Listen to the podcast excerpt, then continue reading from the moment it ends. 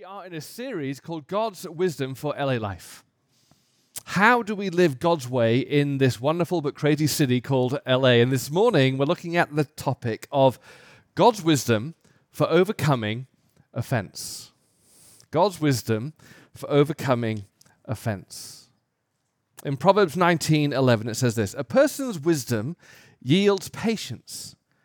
It is to one's glory to overlook an offense.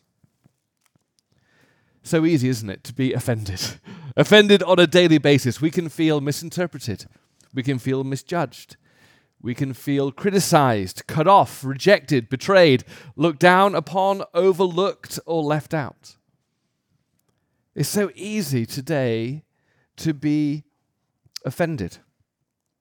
And yet, Proverbs says to us that the way to a fruitful life, the way to fruitfulness in your relationships, health, in your marriage and your relationship with your kids and your colleagues and your community is to be someone who finds it easy to overlook an offense, to not get offended, to let it go.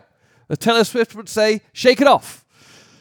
That there is something about overlooking offense which brings life, which brings health. The Hebrew word to overlook here is a very unusual one. It's not the word commonly used to forgive. It literally means to overlook, to come across an obstacle in your journey. And this word abor, this Hebrew word abor, means to find an obstacle on your path and you decide that you're not going to stop and deal with it, but you're just going to pass straight through it. That you decide, you know what? I'm not going to dwell on it. I'm not going to let it become an issue. I'm not going to get swept along by it. But in fact, I'm going to choose to pass over it. To overlook doesn't mean, therefore, to bury. It doesn't mean to just ignore that it never happened. It doesn't mean that you pass through it but take it with you in bitterness. It means that you've decided that you're going to step over it and not carry it with you into the future. Now, just to say, we don't do this for every offense. There are some offenses that wisdom says that we are to stop at and deal with. In Proverbs 27, it says, Better is an open rebuke than hidden love. Wounds from a friend can be trusted, but an enemy multiplies kisses. In other words, there are significant offenses, patterns of destructive behavior, abuse, or injustice that we are called as Christians to stop and deal with, not just to pass through it, but to deal with it, to remove it. But most offenses, most things that we can be offended by, are not these big obstacles. Now, the Proverbs is saying that you would be wise if you can grow in being able to get through them, to pass by. And in fact, your life will be damaged if you decide that every single grievance, every single piece of injustice, every single feeling of offense you try and deal with. The proverb says it's to your glory that you are able to overlook an offense. It's to your glory. In other words, it's a sign of your deep maturity. It's a sign that you have understood who you are in Christ and that you can treat others as Christ treats us. Dallas Willard said, A mature Christian is someone who is almost impossible to offend. Almost impossible to offend. It is to your glory, it is to your good that you can overlook offenses. Otherwise, we bring toxicity into our lives. I don't know about you, but when I'm struggling to overlook an offense, there's a little seed of bitterness that gets in criticism that gets in. And before I know it, that this seed has grown and I'm, I pull away from relationships. I pull away from being gracious and generous. I start to build walls that separate from people who I might get offended about in the future. And I start to live an isolated life, bitter, lonely, and not trusting anyone in case they offend me. What starts out small can accumulate, where marriages start to break apart, churches start to split, friendships and family starts to break down. It is to your glory that you can overlook an offense. So, how do we do it? How do we overlook an offense? Well, the Hebrew word to overlook, as I said, is to literally pass over something, to look beyond it. When we are overlooking an offense, we are overlooking the offense to looking at something else. And I want to give you four things that you can look at in order to help you overlook the offense. The first is this we can overlook the offense by looking at the motive. Looking at the motive of the person that you are about to be offended by.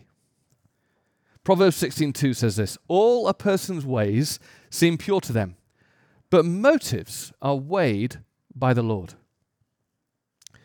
The Lord looks at our motives. The Lord looks at our heart. In fact, in Samuel, isn't it, is that famous verse that says, The world looks on the outward appearance, but God looks at the heart. And so often we are offended because we are looking at what people say or do and don't look over it to their hearts. To overlook an offense is to choose to look at the person, the heart, the motive behind what they've done. And so often when I do that, I realize that I'm offended by their words, but I realize that they were never meaning to hurt me. They were never meaning to offend. Someone once said that we tend to judge us, others by their behavior, but ourselves by our intentions. Have you ever been in that situation where someone's been offended by something you've said and you go, oh no, but I didn't mean it? It just came out wrong. Don't, look at my heart. And yet, when someone offends us, we don't look at their heart. We look at what they did. We look at what they say. Begin to look at someone's heart, what they mean, what they're trying to say. I remember working in Switzerland. And I worked for a boss who was from an amazing country I love, and she was a great boss. And but she came from a culture that was used to being quite blunt with their truth. And it was a wonderful culture, uh, the Dutch culture. I worked in Holland for a bit. I loved it, loved them, amazing. But I remember I had to get used to how my boss would speak to me. And I remember coming in one day fairly early in my uh, role with her. And I remember walking in, and she looked at me and said, Good morning, Ger. You look a bit fat this morning. Thank you, Elliot. Good morning to you. And then I remember a few days later, I walked in and she went, Good morning, Ger. Have you had a new haircut? Not as good as the last one. I go, Thank you, Elliot. Good morning to you. Now, as a British person, that's the ultimate rudeness. And I could have taken on board and been offended and pulled away and criticized and gone to the water cooler and said, I can't believe how mean she is. And yet, I got to know her and realized when she said, Gare, you look a bit fat this morning, it was actually her way of saying, Are you okay?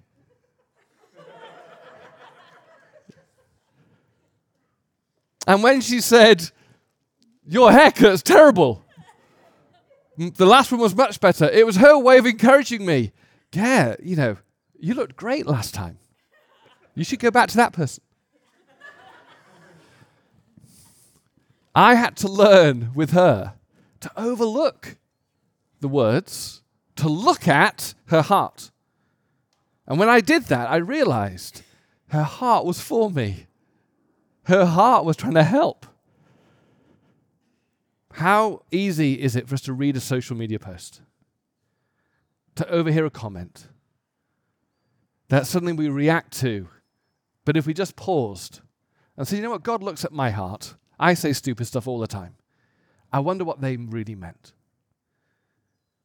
I'm going to overlook the offense because I'm looking at their motive, I'm looking at their heart. Secondly, we can overlook an offense by looking at what God is doing in you through this offense. Overlook the offense by looking at what God is doing through the offense in your heart.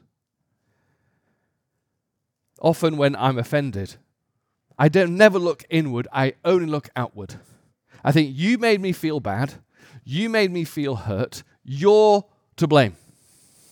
I am therefore going to ghost you or cr- critique you or to run away from you.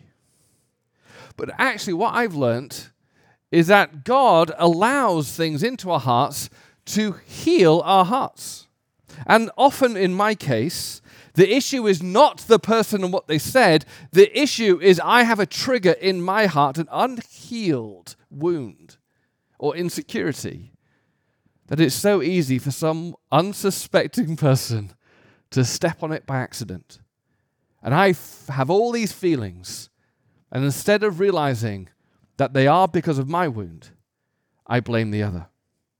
You know, sometimes we're so offended by every criticism or feedback, or when we're overlooked or we're not invited to something. And it's not because they're being mean, it's because I am insecure in who I am in Christ. I am insecure in my identity, my significance, my worth. And many of us have had that narrative all our lives that we are no good, that we are overlooked, that we are good for nothing. And that wound is so open that anybody who slightly says something that might be interpreted that way triggers a volcano in our hearts.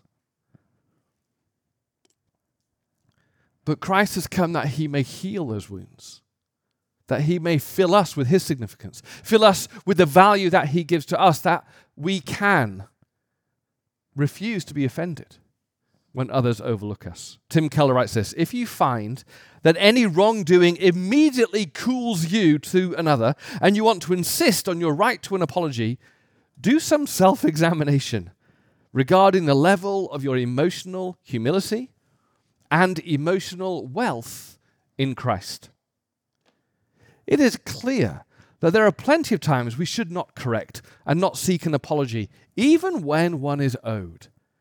The stronger a Christian you are, the less sensitive and easily hurt you will be. When people zing you, snub you, ignore you, or let you down in some way, it should not immediately cool you to them. See, I know I'm more easily offended when I am empty in my relationship with Christ. When I am filled with how He loves me, filled with the significance that He has for me, filled with His worth over me, filled with His presence and the love of the Father, when I'm filled with these things, I am not so easily offended by what others say. Preachers often get together and share jokes about preaching. And we all have this one thing in common is that when you preach afterwards, you're in a really vulnerable position because you feel extra sensitive because you've just done something, spent hours on it, and you think, oh no, how did it go? And sometimes we can put our significance into our preaching. Did people like it? Did people approve of it? And so often we pray for each other and encourage each other and say, look, our security is in Christ only, and don't worry about what people say. But sometimes it's hard. And we tell stories about how sometimes people come up to us and say things that they didn't mean but we have to guard against. I remember some of the things that we uh, have heard, and I have heard them, or friends have heard them after a preach. One person came up to someone in our city, a great preacher in our city, and came up to him and went, Oh, you know what? That's a great passage. Have you ever heard Tim Chaddick preach on that passage? He is amazing. You should listen to Tim on that passage.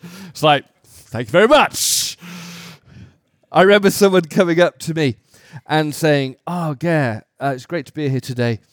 Um, I really want to be fed by good sermons. Do you know of any preacher who could really feed, like podcast? And can you give me a list of preachers I can podcast? I really want to be fed.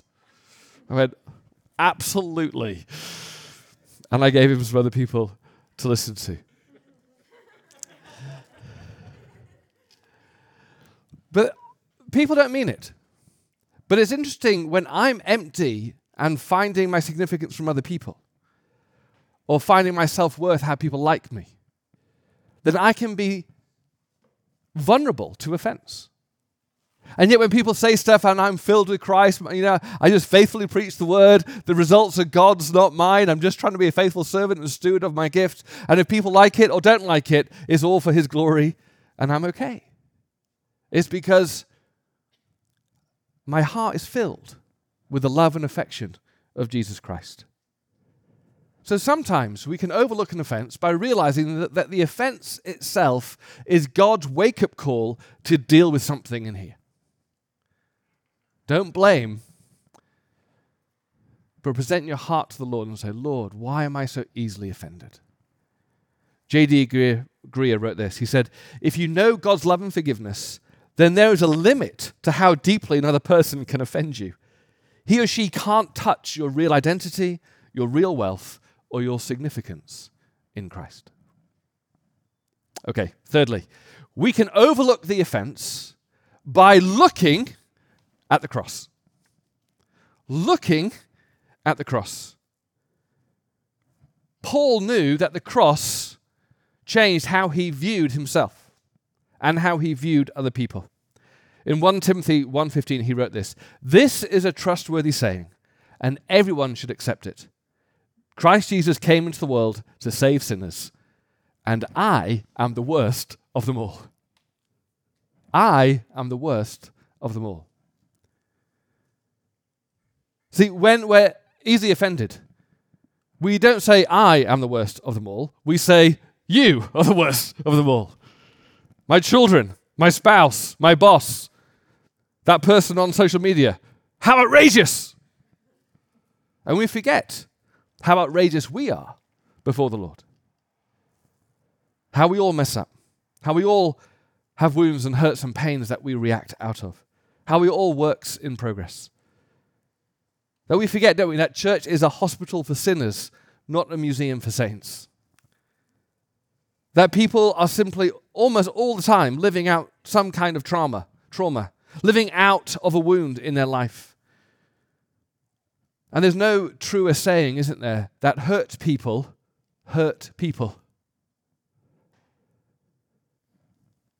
I wonder how many people I've hurt. And I wonder how Paul must have felt when he wrote this in Colossians 3:13. He said, "Make allowance for other people's faults and forgive anyone who offends you." Remember, the Lord forgave you, so you must forgive others. Nicky Gumbel, the pastor of a church in London and the author of the Alpha Course, said this There is a story behind every person, a reason why they are the way they are. Don't be quick to judge, but be kind and assume the best. Isn't that what we wish people would do for us? And that is what we are to do for others, knowing that we have been forgiven much and we are to forgive others. I think 2020 has been a culture where hurt people have took to Twitter to hurt other people. And our response can either be, How dare you hurt me? and hurt back. Or we can pray and say, Lord, what must their journey have been like? to write that? What must their journey have been like? Lord, I have no idea what they've been through. I have no idea what it means to have grown up in that environment or be treated like that in this environment. And yes, Lord, I can react because the way they said that maybe wasn't the best way, or maybe they have been angry, or maybe they've criticized. But Lord, I wonder what it'd be like if you treated me that way. I'd have much to justify your anger. But you treat me with grace, and I want to treat others the same way. Look at the cross and treat each other through the lens of the cross. And then finally, we can overlook the offense by looking at the prize and the gold of the relationship.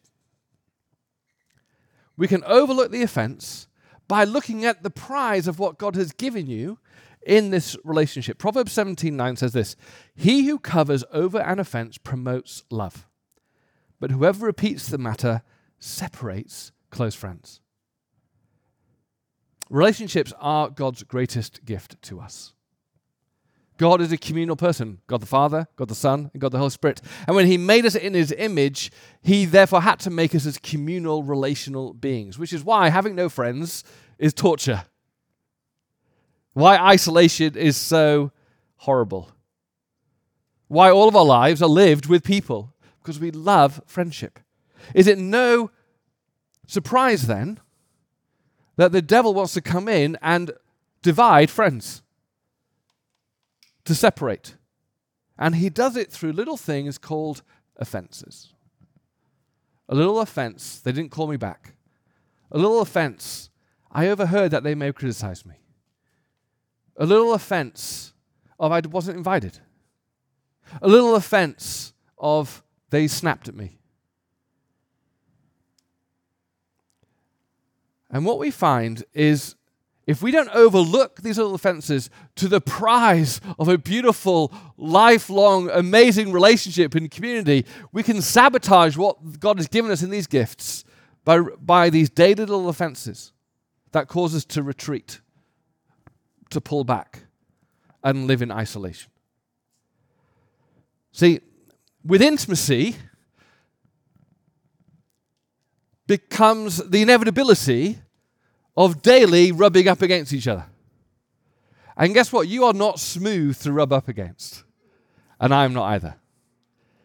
In your marriage, in your children, with your church, with your colleagues, with your neighbors, with intimacy becomes rubbing up and little knocks and little nicks because we're all broken. We all have bad days. Some of us are morning people, some of us are evening people. Some of us can have times of stress and busyness. Sometimes it's just a sugar rush or a caffeine rush. It turns you into a monster. We can have different personalities, different cultures, different styles. And all of these can produce little knocks every day that we can either decide, oh, I don't like these knocks, and so we abandon. Or we can say, the prize of this relationship, the beauty of it, the lifelong nature of it, is more important than the daily little niggles that will inevitably come. We overlook the offense by looking at the beauty of the relationship. You see, every relationship has a five stage cycle that we live through. The first stage is this excitement. Oh my word, you're amazing. You look so beautiful. You, you complete me. You know, oh my word, Ash, you're the best pastor I've ever met. You know, it's just, just uh, so amazing in every way. The perfect Ash, you know. And then expectations. The next stage of expectations, therefore, you bring expectations. Oh my word, you are now going to complete me. You are now going to be the perfect pastor. You are now going to be the best boss in the world. You are now going to be the perfect roommate. With such high expectations, stage three is inevitable. And Stage three is disillusionment. disillusionment. Haven't quite got there with my relationship with Ash yet, but but with other but with others, like oh my word, you're not perfect. You let me down. You know, you know what? You didn't complete me. Oh my word, this church isn't perfect. Oh my word. Now, stage three is disillusionment. Stage five is health and a deep, lifelong relationship. But you have a choice to go from stage three to five. And no one can force you to do it. Stage four, to go from disillusionment to health, you have a choice. And that choice is either to overlook the offense or to opt out of the relationship, to opt out of the church, to opt out of the job, to opt out of the friendship, to opt out of the marriage, to opt out, to opt out, to opt out. And if you opt out, guess what happens? You just start back with excitement with something else and opt out again at stage four. Proverbs says, or you can be wise and overlook. Overlook and realize that these daily niggles will happen. We're, we're different. We all, we all will let each other down. But the prize of the, girl, the good and the gold of the relationship is worth the overlook. See, as the worship team comes up now, This is where we look to Jesus, right? Who saw the offenses of humanity and decided, I'm not going to retaliate. I'm not going to give you the deserts of what your behavior demands, but I'm going to overlook. I'm going to take them to the cross. I'm going to carry them myself that you can live in the freedom of the cross. I love that every day all of our offenses have been nailed to the cross so that every day Jesus can treat us not according to our ongoing offenses, but according to his great love for us. I resonate with the Apostle Peter so much in the Bible. I think we all do, because Peter messed up all the time. And on the night that Jesus was betrayed, he messed up big time. He denied Jesus three times. I don't know about you, but if one of my best friends denied me three times on my the day of my greatest need, I might be offended. But it said that Jesus loved him. And after the resurrection, it didn't say so Jesus took him out for coffee to sort out the dispute. It said while Peter was fishing, Jesus appeared on the lakeside, gave him some amazing advice on where to get the fish, and made him breakfast. Peter, realizing that the one he'd betrayed was overlooking and loving him, swam across to meet him on the beach. And Jesus didn't take him to task. He didn't say, How dare you? He simply said, Peter, I love you. Do you love me? See, we have an opportunity in times of offense to restore, to build, to deepen the relationship in the way that Jesus deepened it with Peter, in the way that every day Jesus does with us. A person's wisdom yields patience. It is to one's glory to overlook an offense. Let's stand together.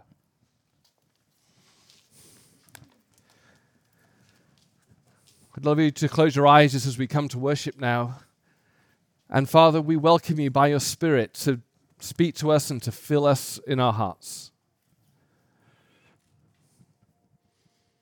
we are far too easily offended. I, I probably, I'm probably fair to say I can say that collectively.